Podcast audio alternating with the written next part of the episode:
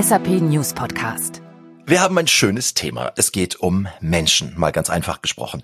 Um Menschen, die sich um neue Aufgaben bewerben und um die Menschen, die sich darum kümmern, dass die richtigen Jobs und die richtigen Bewerber zusammenfinden. Klaus Krüsken sagt Hallo, wir sind wieder da mit einer neuen Folge des SAP News Podcast.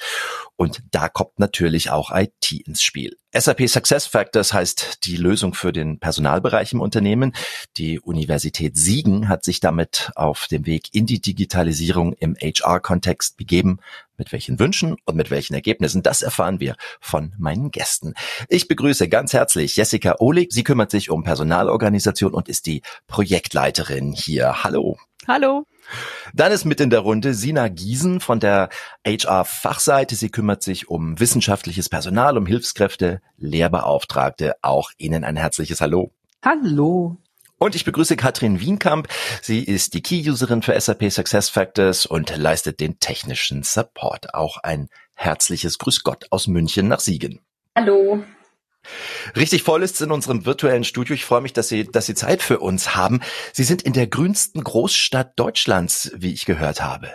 Ja, das ist richtig. Das Siegerland ähm, ist sehr grün. Ähm, da findet quasi fast an jeder Ecke einen, einen schönen grünen Baum. Und das ist vielleicht auch das, was die Uni Siegen so ein bisschen ausmacht, weil wir werden zukünftig ähm, noch weiter in die Innenstadt ziehen. Und ja, unsere Studierenden können dann zukünftig auch diese grüne Stadt genießen. Wir wollen über HR-Themen reden. Hat sich eine von Ihnen mal so richtig geärgert oder ein besonders tolles Erlebnis bei einer eigenen Bewerbung gehabt, also als Sie quasi auf der anderen Seite waren?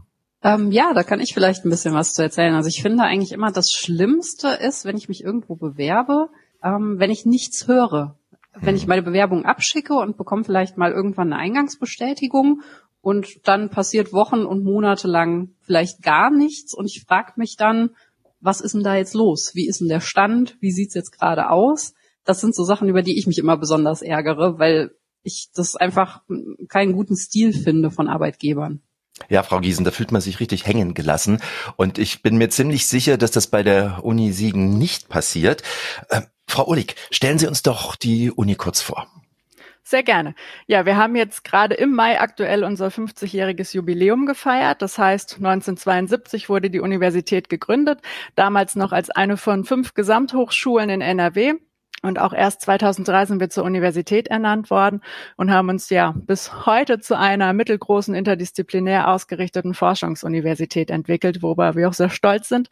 Wir haben circa 2300 Beschäftigte, die aktuell bei uns arbeiten mit rund 18.000 Studierenden, die sich über fünf Fakultäten erstrecken und ein Fächerspektrum abdecken, ja, von den Geistes zu den Sozial- und Wirtschaftswissenschaften bis hin zu Natur-, Ingenieur- und Lebenswissenschaften. Also sehr breit aufgestellt.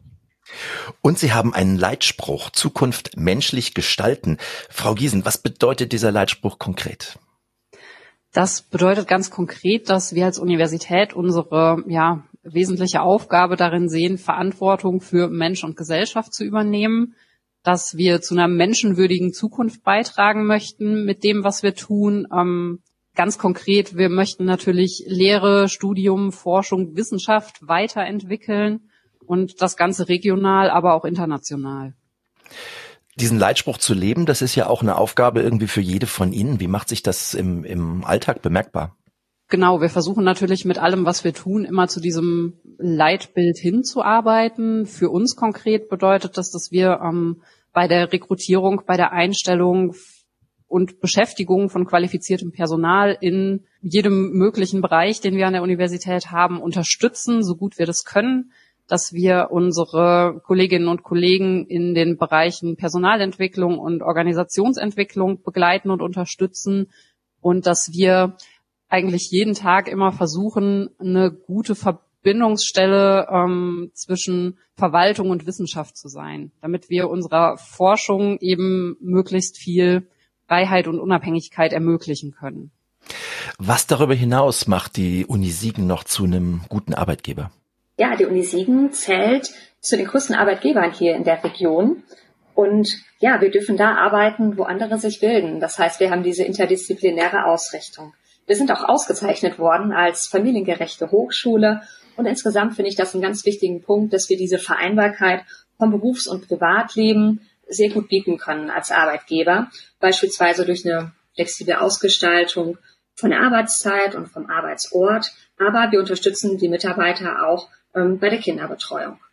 Darüber hinaus, das hat Frau Giesen auch schon angesprochen, ähm, bieten wir natürlich ein umfangreiches Angebot für persönliche Weiterentwicklung, aber auch zum Beispiel das Gesundheitsmanagement unserer Mitarbeiter ähm, liegt uns da wirklich sehr am Herzen, sodass wir gute ja, Präventions- und Beratungsangebote anbieten können. Und, das muss man auch sagen, in schwierigen Zeiten, ähm, wo wir uns die letzten zwei Jahre drin befunden haben und auch jetzt befinden, ist auch die Universität im öffentlichen Dienst einfach ein attraktiver Arbeitgeber. Frau Winker, wir werden dann auch gleich weiter darüber reden, wie man bei Ihnen Mitarbeiter werden kann und wie SAP Success Factors C2 unterstützt. Es gibt ein Stichwort, das uns seit Jahren umtreibt im Personalbereich, das ist das Thema Fachkräftemangel. Wie stark betrifft das die Uni Siegen? Das Thema betrifft die Uni Siegen natürlich genauso wie alle anderen Arbeitgeber. Äh, das heißt, äh, sei es aus der Wirtschaft oder sei es aus dem öffentlichen Dienst. Und da sind wir leider keine Ausnahme. Wir versuchen natürlich durch eine Professionalisierung unseres Bewerbermanagements da zumindest an einem kleinen Rädchen zu drehen, dass wir äh, ja in Richtung der Bewerber eine größere Professionalisierung einfach hinbekommen, dass wir den Bewerbern einen aktuellen Stand geben. Ich habe es ja ganz am Anfang schon mal gesagt, das Schlimmste ist eigentlich, wenn man nichts hört zu einer Bewerbung. Und äh, ich glaube, viel Kommunikation ist da ein ganz guter Weg. Und Frau Wienkamp hat ja eben auch schon mal den kurzen Werbeblock äh, eingeleitet. Wir dürfen da arbeiten, wo andere sich bilden und wo Forschung betrieben wird. Und das ist einfach unglaublich cool. Das ist total super und ähm, ja, man sagt immer so schön sinnstiftend. Also ich glaube, eine sinnstiftende Tätigkeit haben wir tatsächlich. Sie haben gerade von der Professionalisierung des Bewerbermanagements gesprochen. Kann ich das Wort Professionalisierung auch durch Digitalisierung hier ersetzen? Sicherlich bringt uns die Digitalisierung da wesentliche Vorteile. Wir sind natürlich sehr, sehr viel schneller in der Bewerberkommunikation. Es funktioniert alles via E-Mail. Ähm, wir haben das vorher alles per Briefpost gemacht, aber man kann ja heutzutage auch keinem Bewerber mehr sagen, schicken Sie uns doch bitte Ihre Unterlagen jetzt mal per Post in so einer Mappe. Das ist auch einfach nicht mehr State of the Art. Äh, Post war ja auch in diesen Homeoffice-Zeiten nicht unbedingt immer eine sehr hilfreiche Angelegenheit. Dann liegt irgendwas irgendwo im Posteingang, aber man selber sitzt zu Hause weit weg von diesem Posteingang. Ähm, also allein da schon äh, ein weiterer Treiber in diese Richtung. Was war denn der eigentliche Auslöser, Frau Ohlig, für, für den Weg in die Digitalisierung des Recruitings? Als Arbeitgeber im öffentlichen Dienst ist es natürlich so, dass wir auch bestimmten ja, Rechtsvorschriften, Gesetzvorgaben einfach unterliegen. Das heißt, wir haben hier bei uns zum einen das E-Government-Gesetz in NRW, was halt eben zum Tragen kommt, aber auch das Online-Zugangsgesetz, an dem wir uns orientieren müssen. Das heißt, wir haben einfach eine Reihe an Digitalisierungsprojekten, die wir vorantreiben müssen. Ähm, das heißt, wir haben hier einfach versucht, verwaltungs-, aber auch universitätsweit zu priorisieren, zu schauen, was wollen wir denn zu, als allererstes halt eben mit vorantreiben und haben halt dann das Projekt gewählt, welches ja sowohl einen spürbaren Effekt nach innen, aber auch nach außen für uns halt eben liefert. Und da ist es dann halt eben bei uns zu dem E-Recruiting geworden. Zum anderen wollen wir natürlich aber auch schauen, okay, wie, wie ich ja gerade schon sagte, diesen spürbaren Effekt nach innen und außen. Wir haben halt versucht, unsere Arbeitgebermarke mitzustärken, das Image der Universität Siegen noch weiter zu verbessern, voranzutreiben und aber auch für die Mitarbeiter halt ein ähm, zeitgemäßes Arbeiten zu ermöglichen. Gehen wir da mal auf äh, konkrete Nöte ein und konkrete Ziele, die Sie damit verbinden. Äh, wovon wollten Sie weg? Wo sollte die Reise hingehen? Wir wollten definitiv weg von dem papierbasierten Arbeiten, was Frau Giesen ja auch gerade schon angesprochen hat. Es hat unglaublich äh, lange Postwege mit sich gebracht. Man muss sich ja vorstellen, also es geht jetzt noch nicht mal darum, um den Weg, den die Post von uns zum Bewerber irgendwie überbrücken muss, sondern auch, wir haben, sind eine Universität mit verschiedenen Campusstandorten. Das heißt, wir haben auch intern lange Hauspostwege, die ähm, ja durchlaufen werden. Wir haben uneinheitliche Prozesse zum Teil gehabt. Man konnte nicht reporten das war einfach nicht möglich nachzuvollziehen, zum Teil, wie viele Bewerbungen vielleicht auch eingegangen sind, weil wir ein sehr dezentrales Bewerbungsmanagement in, gerade im wissenschaftlichen Bereich ähm, vorgefunden haben. Viele Medienbrüche, mangelnde Transparenz. Also das waren alles so die Punkte, die uns vorangetrieben haben, gerade diesen Prozess erst einmal zu digitalisieren. Wo wollten wir hin? Was war uns immer wichtig, dass wir eine komplett IT-gestützte Prozesskette installieren, wirklich von der Bedarfsmeldung, wenn im wissenschaftlichen Bereich ein Professor, eine Professorin sagt, ich möchte jetzt ausschreiben, wie kann ich das Ganze ähm, ja angehen, so dass wir da wirklich beginnen mit der Digitalisierung und das wirklich bis hin zur Einstellung auch durchziehen. Und war natürlich auf der anderen Seite auch die nachhaltige Verbesserung in der Bewerberverwaltung mit wichtig. Wir wollten unseren Prozess optimieren, versuchen eine möglichst ja intuitive Software auch irgendwie an den Start zu bringen, so dass man halt eben nicht erstmal sich stundenlang ähm, mit der Software erstmal auseinandersetzen muss, bevor man überhaupt den ersten Klick tätigen kann und halt auch die Transparenz zu schaffen, die halt vorher nicht gegeben war und dadurch aber auch ja das Reporting einfach zu intensivieren, zu verbessern, so dass wir halt eben auch bestimmte Aspekte einfach daraus ziehen können, wie wir auch noch mal wieder besser werden können. Viele Aspekte davon, wie das konkret läuft, wollen wir im Laufe unseres Gesprächs noch genauer anschauen. Aber erstmal die Frage, wie ging der Weg zu SAP Success Factors. Sie haben ja nicht einfach ein, eine Schublade aufgemacht und gesagt, hier ist unsere neue Lösung drin. Das machen wir jetzt. Wie haben Sie sich dafür entschieden? Das wäre schön gewesen, wenn das so einfach gewesen wäre. Nein, wir sind mit einer ganz klassischen Markterkundungsphase gestartet. Das heißt, wir waren auf der HR-Messe in Köln. Wir haben Workshops ähm, veranstaltet. Wir hatten verschiedene ähm, Dienstleister bei uns vor Ort, die uns die ihre Produkte vorgestellt haben. Wir waren aber auch mit ähm, Universitäten im Austausch, so dass wir da geschaut haben, wie sieht's denn bei den anderen Kolleginnen und Kollegen aus wir haben den Fokus immer darauf gesetzt, welches Produkt kann unsere Prozesse abbilden. Das war uns ganz wichtig. Und aber auch diesen Blick über den Tellerrand hinaus einmal zu ähm, setzen. Was kann das Tool vielleicht denn noch außer dem reinen Recruiting, außer dem Bewerbungsmanagement? Und ähm, weil uns ist es wichtig, dass wir, wenn wir in der nahen Zukunft noch weitere Projekte vorantreiben, weitere Prozesse digitalisieren, dass wir halt eben nicht ein Tool nach dem anderen anschaffen und nachher man überhaupt nicht mehr weiß, wie man irgendwas zu bedienen hat, sondern dass das vielleicht eine, ja, eine Symbiose gibt, dass man halt eben wirklich direkt auch bei dem nächsten Projekt schon weiß, ah, es ist wieder in SuccessFactors angesiedelt oder in einem anderen, äh, einer anderen Software, die wir im Einsatz haben, so dass man da anknüpfen kann und der Nutzer einfach schon weiß, wie er das System zu bedienen hat. Frau Oleg, was haben Sie beim Blick in andere Unis zum Beispiel gelernt? Wir stehen mit gerade in NRW mit den anderen Unis auch im engen Austausch immer wieder und jetzt ist das der Stand von 2018, auf den ich jetzt äh, zu sprechen komme. Das heißt, da kann sich natürlich bei den anderen Universitäten auch schon wieder einiges getan haben. Ähm, wir haben aber festgestellt, dass damals zwar schon viele Jobportale im Einsatz waren, aber dass die Prozesse dahinter, also alles, was davor und danach läuft, intern doch noch auf dem alten, zum Teil papierbasierten oder halt analogen Weg gelaufen ist. Und da haben wir halt geschaut, okay, das ist nicht unser Anspruch, sondern wir wollen wirklich ein Jobportal und auch alles davor und dahinter mit digitalisieren, so dass wir da halt eben nicht wirklich viel uns abschauen konnten, sage ich jetzt mal, sondern da ein bisschen, ja, vorangehen mussten, um halt eben ein gesamtes digitales Bewerbungsmanagement abzubilden was nutzt das schönste Jobportal, wenn man die Bewerbung hinterher doch wieder ausdruckt und irgendwo auf den Stapel legt. Genau. Richtig. Frau Oleg, wie sind Sie das Projekt konkret angegangen? Sie sind die Projektleiterin. Wie ging's los?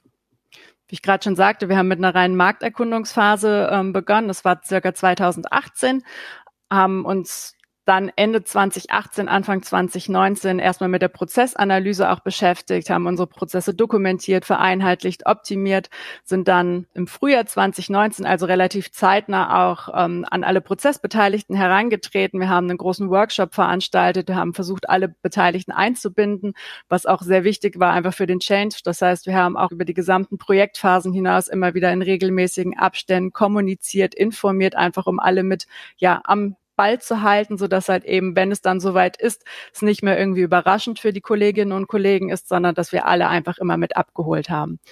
Haben dann im Frühjahr, Sommer 2019 noch ein ähm, Vergabeverfahren gestartet, wo wir dann mit unserem Dienstleister der Zalaris Deutschland AG ähm, an den Start gegangen sind und sind dann in die offizielle Projektrealisierung im August 2019 gestartet und haben dann circa ein Jahr gebraucht, bis wir dann auch mit dem Projekt live gegangen sind. Gerade eben sprachen Sie an, dass Sie im Vorfeld Prozesse optimiert haben. Können Sie mal ein Beispiel dafür geben? Wir haben ja verschiedene Bereiche, die wir im Personaldezernat abdecken. Das heißt, wir haben den Bereich des wissenschaftlichen Personals, Lehrbeauftragte Hilfskräfte, wo Frau Giesen ja auch für zuständig ist. Wir haben aber auch den Bereich Technik und Verwaltung. Wir haben die Auszubildenden, wir haben die Professorinnen und Professoren und haben in den einzelnen ähm, Bereichen auch sehr unterschiedliche Prozesse zum Teil. In den einzelnen Abteilungen dann gegebenenfalls sogar nochmal unterschiedliche Teilprozesse, vielleicht sogar auf einzelne Sachbearbeiterinnen und Sachbearbeiter runtergebrochen. Und hier haben wir wirklich versucht, abgesehen von den ähm, Professorinnen und Professoren, erstmal einen einheitlichen Prozess abzubilden, so dass es auch nachher für den Nutzer im System leichter ist, wenn er eine Ausschreibung vornehmen möchte, wenn er nach qualifiziertem Personal sucht, wirklich nur einen Prozess anzusteuern und nicht erstmal schauen muss, welcher ist es denn jetzt von den 20 Prozessen. Das war so ein bisschen unser Ansatz zu schauen, okay, wir wollen es an der Stelle so einfach machen wie möglich. Also erstmal aufräumen, bevor man dann in so eine Richtig. Einführung hineingeht. Wo gab es denn größere Hürden? Was wir festgestellt haben oder was uns auch, auch immer ganz wichtig war, ist, dass man halt versuchen muss, die Kolleginnen und Kollegen ähm, ja mitzunehmen. Das heißt, diese Akzeptanz zu schaffen, dass ein neuer digitalisierter Prozess auch was Positives mit sich bringen kann. Das ist, wie Sie ja auch gerade schon sagten, erstmal, muss erstmal aufräumen, bevor man irgendwie anfängt, weil es bringt einfach nichts, einen Prozess eins zu eins zu übernehmen. Da bringt auch die Digitalisierung nichts, wenn der Prozess einfach nicht funktioniert. Und das war halt so ein bisschen auch die Hürde, diesen Change ganz sagen wir mal, sanft und äh, gut über die Bühne zu bringen. Und da hat aber auch einfach die Kommunikation und dieser stetige Informationsfluss, glaube ich, sehr geholfen. Frau Wienkamp hat gerade gelächelt. Mitarbeiter mitnehmen. Ähm, Sie machen auch den Support. Wie ist die Einführung angenommen worden? Ja, die Einführung ist letztendlich sehr gut angenommen worden. Wir hatten natürlich so einen fließenden Übergang von Papierbewerbung in diesen digitalisierten Prozess. Aber da ähm, haben wir einfach alle Beteiligten immer sehr gut mit einfach aufgenommen äh, in diesen Prozess. Und ja, da möchte ich jetzt gerade ja auch unsere Personalsachbearbeiterinnen und Personalsachbearbeiter nochmal erwähnen, die ja uns einfach toll bei diesem Übergang unterstützt haben, die auch natürlich einen Support geleistet haben für unsere ganzen Bedarfsmelderinnen und Bedarfsmelder ähm, in diesem Prozess. Und ja, wo wir die Leute auch noch, glaube ich, ganz gut mit ins Boot holen konnten, war mit unserer Testphase, ähm, die wir vorab gestartet haben. Das heißt, jeder konnte sich schon mal etwas vertraut machen mit diesem neuen System. Also damit spielen, bevor es wirklich ernst wird. Wie groß war denn der, der Schulungsbedarf? Was mussten Sie alles unternehmen? Der Schulungsbedarf war am Anfang schon recht groß. Also wir haben natürlich mit Präsenzschulungen gestartet, ähm, zu Beginn verstärkt. Ähm, ich weiß gar nicht, wie viele Wochen es letztendlich war, die wir drei, die wir auch heute hier zusammen sind, alle Mitarbeiterinnen und Mitarbeiter haben versucht zu schulen. Aktuell haben wir es nur noch einmal im Quartal. Unsere Schulungen, die auch immer noch recht gut besucht sind was wir halt zusätzlich zur Verfügung gestellt haben allen Nutzerinnen und Nutzern. Wir haben Tutorials aufgenommen, wir haben ein umfangreiches Rekrutierungshandbuch geschrieben und ja, was auch für mich, glaube ich, ein ganz wichtiger Punkt ist, dass wir immer diesen persönlichen Kontakt einfach noch haben und wirklich die Begleitung durch unsere Personalsachbearbeitung. Was wir zusätzlich noch ähm, anbieten als Supportseite für alle Bewerberinnen und Bewerber, dass wir ein Ticketsystem haben, wo sich quasi rund um die Uhr, sieben Tage in der Woche, ähm, man sich an dieses Ticketsystem per E-Mail wenden kann und direkt eine Eingangsbestätigung bekommt, ja, und einfach sein Anliegen schon mal mitteilen konnte. Frau Ohlig hat es ja gerade schon angesprochen. Sie haben ganz unterschiedliche Arten von Mitarbeitern. Da mussten im Vorfeld Prozesse optimiert werden, damit auch ähm, diese Unterschiede äh, im System so abgebildet werden können, dass es am Schluss wieder einheitlich wird. Sie haben wissenschaftliches äh, Personal, Technik, Verwaltung, Professuren. Zu was für unterschiedlichen Anforderungen hat das geführt? Ja, das waren Anforderungen, dass wir zum Beispiel schauen mussten, dass wir ein Kandidatenprofil für alle Bewerberinnen und Bewerber schaffen mussten. Das heißt, wenn wir gleich noch auf den Berufungsprozess kurz äh, zu sprechen kommen, wir brauchen ein Kandidatenprofil, wenn sich jemand auf eine Professur bewerben möchte, wenn sich aber auch jemand auf eine wissenschaftliche Mitarbeiterstelle bewerben möchte. Also das war eine Herausforderung, die wir angenommen haben und ich glaube auch ganz gut gemeistert haben, dass wir ein einheitliches Kandidatenprofil schaffen konnten. Und wo man auch hier nochmal drauf zu sprechen kommen muss, sind halt die unterschiedlichen Prozessbeteiligten, weil auch in diesen unterschiedlichen Prozessen, ähm, die wir haben, einfach immer ganz unterschiedliche Menschen wieder mitwirken. Und das war ja, teilweise schon Herausforderung, aber wir haben sie gut gemeistert. Es ist ja jetzt nicht jeder mit so einem Recruiting-Prozess vertraut und Sie sprechen gerade schon die, die unterschiedlichen Prozessbeteiligten an. Wer hat an der Uni alles mit SAP SuccessFactors zu tun? Was für Rollen gibt's da? Grundsätzlich äh, kann jeder Beschäftigte mit dem System zu tun haben, weil theoretisch jeder immer Teil einer Auswahlkommission sein kann. Vor allem sind das natürlich unsere Führungskräfte und wir im Personaldezernat. Wir haben dann noch andere Rollen, um ein paar zu erwähnen. Natürlich unsere Interessenvertretung. Wir haben Genehmigerrollen. Wir haben natürlich die Admin-Rolle, die ich einnehme. Und auch für den Bereich der Finanzierungsprüfung noch die sogenannte Controller-Rolle. Das sind äh, ja jede Menge Menschen, Frau Wienkamp. Wie intuitiv ist denn der Umgang mit der Lösung? Das ist relativ unterschiedlich. Also diejenigen, die zum Beispiel nur einmal im Jahr eine Ausschreibung auf den Weg bringen, für die ist es schwierig, dort eine wirkliche Routine überhaupt entwickeln zu können. Das heißt, die brauchen auch öfter einmal Support von uns und da unterstützen wir natürlich dann auch gerne. Vielleicht haben es auch technikaffine Menschen ähm, etwas leichter mit dem, mit dem System und das kommt aber auch dadurch, dass unsere Prozesse trotz der Digitalisierung immer noch sehr komplex sind. Und dann ist es manchmal auch schwierig, dass man wirklich intuitiv handeln kann ich würde sagen, auch die Menschen, die so ein bisschen mehr in Prozessen denken können, sich das vielleicht anders vorstellen können, dass denen das auch nochmal leichter fällt, mit diesem System zu arbeiten. Frau Giesen, vielleicht sollten wir mal ein ganz konkretes Beispiel durchführen, damit wir sehen, wie es vorher war, wie es jetzt läuft. Nehmen Sie doch mal eine Ausschreibung so richtig vom ersten Bedarf, der aufgetaucht ist, bis zum Arbeitsvertrag. Das mache ich doch sehr gerne, vielleicht aus meinem eigenen Bereich. Ich bin mhm. ja auch Abteilungsleiterin im Personaldezernat. Das heißt, ab und an äh, nehme auch ich die Rolle des Bedarfsmelders ein und äh, muss Stellen nachbesetzen und eben rekrutieren. Äh, es war, bevor wir SuccessFactors eingeführt haben, so, dass ich in einem Word-Dokument ein Ausschreibungsmuster irgendwie erstellt habe und wir das Ganze dann veröffentlicht haben. Da haben mich meine Kollegen aus dem Personaldezernat auch immer schon sehr unterstützt bei. Jetzt ist es so, ich kann direkt den Ausschreibungstext in SAP SuccessFactors selber bearbeiten, ich kann ihn formatieren, ich kann Inhalte angeben, leite das dann digital über verschiedene Genehmigungsstufen weiter und bekomme kurz per E-Mail eine Info, wenn der Text veröffentlicht ist. Vorher war das alles immer manuell, das heißt, meine Kollegen mussten dann tätig werden, mir Bescheid geben, hier, wir haben das Ding jetzt veröffentlicht Mittlerweile läuft das alles sehr, sehr, sehr automatisch, was total angenehm ist, weil ich alles digital machen kann. Ich mache das an einem Ort. Ich muss mich nicht irgendwie mit fünf verschiedenen Systemen beschäftigen. Das macht's super angenehm. Wo ist das dann veröffentlicht? Das ist dann sehr, sehr unterschiedlich. Auf jeden Fall bei uns auf der Homepage, in unserem Jobportal. Dann haben wir noch verschiedenste Schnittstellen, an denen wir das direkt digital auch mit veröffentlichen können eine relativ große bei uns ist äh, Karriere Südwestfalen.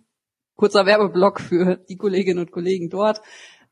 Von da haben wir relativ gute Rückmeldungen. Wir können es dann übermitteln an Stepstone beispielsweise, an monster.de. Wir veröffentlichen auch, weil wir eben sehr regional sind, häufig noch in der Siegener Zeitung, tatsächlich in der Printversion. Ja, es macht es aber sehr viel leichter, wenn ich aus einem Portal Zugriff auf den einen Ausschreibungstext habe und kann ihn von da sehr, sehr leicht übermitteln dadurch, dass es digital streubar ist, ähm, das heißt, wenn es im Jobportal veröffentlicht ist, kann ich es auch in meinem mit meinem LinkedIn-Profil teilen, ich kann es mit meinem Xing-Profil teilen, ich könnte es auf meinem Facebook-Profil teilen, wenn ich das möchte. Also das macht es mir super leicht, mein Netzwerk auch anzusprechen und äh, mal kurz äh, in meinem Netzwerk zu streuen. Hier übrigens, ich habe da was, kennt vielleicht jemand jemanden, der jemanden kennt. Das ist für mich ein großer Vorteil. Und dann sieht das jemand und ist interessiert und denkt sich, da bewerbe ich mich. Wie geht's dann weiter? Genau, dann geht's auch schon relativ schnell. Ich lege mir als Bewerber einmal kurz ein Profil an mit ganz, ganz wenigen Daten, die ich angeben muss. Ich lade einen Lebenslauf hoch, ich lade ein Anschreiben hoch. Das System füllt schon automatisch mein Kandidatenprofil vor. Da liegt ein CV-Parser hinter, der äh, den Lebenslauf scannt und mir die Informationen, die benötigt werden, schon vorausfüllt die kann ich dann noch einmal, kann ja einmal drüber gehen und gucken, ob alles richtig ist und kann mich im Prinzip mit zwei Klicks auf eine Stellenausschreibung bewerben. Ich bekomme sofort eine Eingangsbestätigung. Das heißt, ich sehe, ah, okay, das war erfolgreich, das hat funktioniert. Und ich bekomme auch immer ein Update, wie ist gerade der Stand meiner Bewerbung. Das heißt, ich kann in meinem Bewerberprofil jederzeit sehen, wo befinde ich mich denn jetzt gerade im Prozess? Ist noch, die Bewerbung ist eingegangen? Werden meine Unterlagen schon geprüft? Bin ich irgendwie zum Vorstellungsgespräch eingeladen. Dazu bekomme ich natürlich auch noch mal eine E-Mail, wenn es soweit ist. Dann wird eben der Termin mit mir abgestimmt, ob das so funktioniert. Und äh, ich kann eben sagen, ja, passt oder passt nicht. Ja, auch nach dem Vorstellungsgespräch, wenn ich dann als Bewerber den Zuschlag bekommen habe und mein Vorstellungsgespräch positiv war, bekomme ich immer wieder ein Update per E-Mail. Was ist vielleicht noch an Unterlagen jetzt erforderlich? Was kann ich schon mal vorbereiten von meiner Seite aus? Und ich werde auch immer auf dem Laufenden gehalten, wie ist jetzt gerade der Stand? Das heißt, was ist noch zu tun? Was müssen wir vielleicht noch abwarten? Bis dann irgendwann zum Schluss tatsächlich da noch per Post der Arbeitsvertrag zu mir nach Hause kommt. Also da fühlt sich keiner mehr hängen gelassen. Wie werden Sie denn äh, beim Vorstellungsgespräch, also als diejenige, die das Vorstellungsgespräch mit dem Bewerber führt, durch SAP SuccessFactors unterstützt? Das ist total super, dass ich alle Bewerbungsunterlagen an einer Stelle habe. Das heißt, ich kann mir äh, mein Tablet mitnehmen ins Vorstellungsgespräch. Ich muss mir keine Unterlagen mehr ausdrucken. Ich muss nicht äh, stapelweise Bewerbungsmappen von A nach B tragen, sondern ich habe einfach mein Tablet dabei. Ich habe alle Bewerbungsunterlagen da. Jederzeit habe ich Zugriff darauf, was hat mir der Bewerber jetzt angegeben in seiner Bewerbung, was hat er mir vielleicht schon an Eintrittsterminen angegeben, wo hat er gesagt, da bin ich besonders gut, was hat er an Zertifikaten und sowas eingereicht. Also das ist eine sehr, sehr große Unterstützung jetzt schon. Und, und es gibt noch weitere Funktionen, die wir auch gerne noch irgendwann freischalten möchten, dass äh, relativ automatisiert Termine geblockt werden für Vorstellungsgespräche, dass ich die Kompetenzen, die ich abgefragt habe, die der Bewerber haben soll, dass ich die auch direkt bewerten kann innerhalb des Systems und ich da eine automatisierte Bewertung vornehmen kann. Also es sind noch so weitere Entwicklungsschritte, die wir auch gerne noch gehen wollen. Was haben Sie jetzt mit SAP SuccessFactors über Bewerber und auch den Erfolg Ihrer Ausschreibungen gelernt, was Sie vorher nicht wussten? Gab es da Erkenntnisse? Auf jeden Fall. Jetzt haben wir mittlerweile Reporting-Möglichkeiten durch SAP SuccessFactors. Das heißt, ich kann sehr, sehr gut abschätzen, in welchen Portalen hat sich denn gelohnt zu inserieren. Denn häufig ist das natürlich mit Kosten verbunden und dann kann ich immer so ein bisschen schauen, okay, hat sich das denn gelohnt, das Geld da rein zu investieren in Portal XY. Das war eine sehr, sehr, sehr große Hilfe. Und was wir auch festgestellt haben, wir können sehr viel leichter streuen in sozialen Medien. Ich habe es eben schon angesprochen, über LinkedIn beispielsweise, über Xing. Da hatte ich auch sehr, sehr viele Rückmeldungen jetzt aus den Bewerbungsverfahren, dass die Leute einfach gesagt haben, ach hier, ich habe es auf LinkedIn gerade gesehen, fand ich super, habe ich mich direkt mal beworben. Frau Wienkamp, wir haben jetzt ein Thema noch so ein bisschen außen vor gelassen, nämlich die Professorinnen und Professorinnen, die sich bewerben wollen, die Berufung. Wie sieht das da aus? Wir werden sehr kurzfristig noch einen weiteren Prozess implementieren, ähm, die sogenannten Berufungsverfahren, also wenn es um die Einstellung Berufung von Junior- und Universitätsprofessoren geht. Da werden wir äh, voraussichtlich jetzt Mitte August äh, live gehen, so dass sich dann die ersten Bewerberinnen und Bewerber im Laufe des Jahres 2022 dann auf die Professurstellen auch bewerben können. Wir befinden uns da aktuell noch so in der finalen Abstimmung mit unserer Hochschulleitung und darauf bin ich sehr gespannt. Am Montag startet unsere Testphase intern und ja, da bin, bin ich recht zuversichtlich, dass das gut funktionieren wird. Seit knapp zwei Jahren haben Sie SAP SuccessFactors jetzt im Einsatz. Wie sieht Ihre Zwischenbilanz aus? Haben Sie messbare Erfolge? Ja, wir haben auf jeden Fall messbare ähm, Erfolge.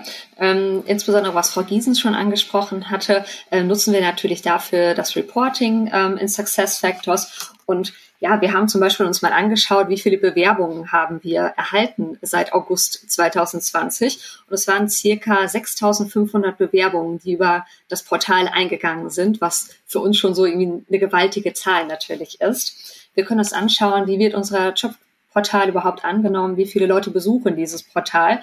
Und ja, ich habe mal überlegt, was haben wir da vielleicht für ein schönes Beispiel? Wir waren im Mai auf der Ausbildungsmesse in Siegen, also einer sehr regionalen, lokalen Messe unterwegs. Und wir konnten wirklich schauen, wie die Besucher unseres Jobportals sprunghaft angestiegen sind nach dieser Ausbildungsmesse.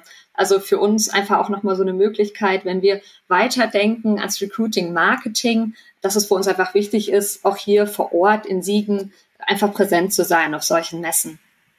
Kriegen Sie da auch Feedback jetzt einmal von den Bewerbern, die sagen, ihr macht das toll, aber auch eben in-house von den Kolleginnen und Kollegen, die sagen, äh, wir haben es viel einfacher jetzt? Also von den Bewerbern bekommen wir in der Regel sehr positives ähm, Feedback dazu, was manchmal ein kleiner Kritikpunkt ist, ähm, dass es teils sehr komplex ist und manchmal vielleicht auch unübersichtlich wirken könnte. Da ja, muss ich leider nochmal auf den Prozess so zurückkommen, wie er vielleicht im öffentlichen Dienst üblich ist, dass er schon mal etwas komplexer ist, als es vielleicht in anderen Organisationen ist. Aus Ihrer technischen Sicht auf die Dinge, was würden Sie sagen, läuft reibungslos und wo sehen Sie vielleicht hier und da doch noch mal so ein Steinchen im Getriebe? Also ich denke, nach zwei Jahren haben sich die ganzen Nutzerinnen und Nutzer relativ gut in diesem System zurechtgefunden. Wo wir, ich glaube, auch nachträglich aus dem Projektteam immer wieder drauf zu sprechen kommen, ist halt die Rollenbegrenzung. Also wenn ich hier einen Appell an die SAP aussprechen darf, würden wir uns sehr gerne einfach über mehrere Rollen im System noch ähm, freuen, weil diese Rollenbegrenzung, die hat uns insbesondere auch bei dem Berufungsprozess wirklich vor sehr große Herausforderungen gestellt. Wir haben sie gemeistert und überwunden, aber ähm, ja, das wäre toll, wenn das zukünftig möglich wäre. Wo wir leider auch immer mal so rüber nochmal stolpern, ähm, das sind so Updates, die seitens der SAP auch gemacht werden ja, wir haben unsere kundeneigenen Einstellungen und manchmal sind die dann etwas verändert nach so einem Update. Also das ist ähm, ja manchmal auch irgendwie ein bisschen unzufriedenstellend für uns. Es kommt natürlich jetzt nicht jede Woche vor, aber dass das so irgendwie ein, zweimal im Jahr ähm, irgendwie nochmal Thema wird, ja, dann würden wir uns auch erhoffen, dass das zukünftig etwas besser wird. An Sie alle nochmal die Frage, gibt es für jede einzelne von Ihnen einen deutlichen Vorteil von Success Factors, der Sie besonders im Alltag unterstützt? So ein, ein Stichwort. Ich fange mal mit Frau Ohlig an. Ich würde hier gerne nochmal auf das Thema Nachhaltigkeit zu sprechen kommen. Und zwar es ist ja auch so ein bisschen in unserem Leitbild Zukunft menschlich gestalten mit verankert.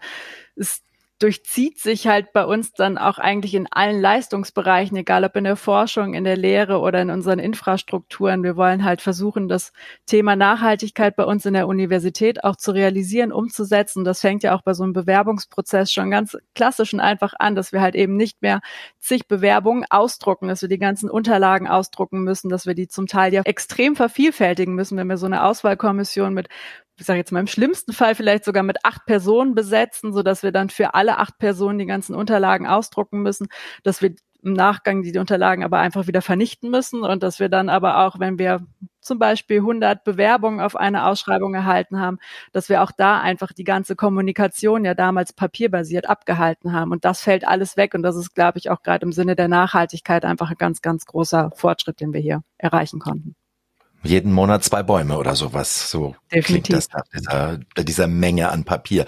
Frau Wienkamp. Ja, mein größter Vorteil im täglichen Arbeiten ist eigentlich das Reporting. Ich hatte es eben schon mal angesprochen, insbesondere wenn es so ums Recruiting Marketing geht, dass wir einfach schauen können, wie sind so die Besuche in unserem Jobportal, wie wird das angenommen, wie sieht es speziell nach Messen auch aus oder Frau Giesen hatte das eben auch ähm, schon so schön erklärt, dass wir einfach gucken können, wo, in welchen Portalen lohnt es sich zukünftig für uns auch weiter ähm, das Recruiting Posting zu nutzen. Das ist für mich ein klarer Vorteil. Und Frau Giesen. Ich bin besonders begeistert von der Transparenz im Prozess. Zum einen natürlich für den Bewerber, habe ich jetzt auch schon des Öfteren gesagt. Der Bewerber kann jederzeit sehen, wie ist der Stand des Verfahrens und aber auch ich intern kann jederzeit sehen, wie ist der Stand des Verfahrens, ähm, ich muss keine Unterlagen mehr von A nach B schieben, sondern ich weiß jederzeit, was ist jetzt wie zu tun und kann das an einer Stelle einsehen. Dankeschön. Ja, der Schalter ist vor einiger Zeit umgelegt. SAP Success Factors läuft an der Universität Siegen, aber es klang hier und da schon mal durch. Es geht noch weiter. Wie?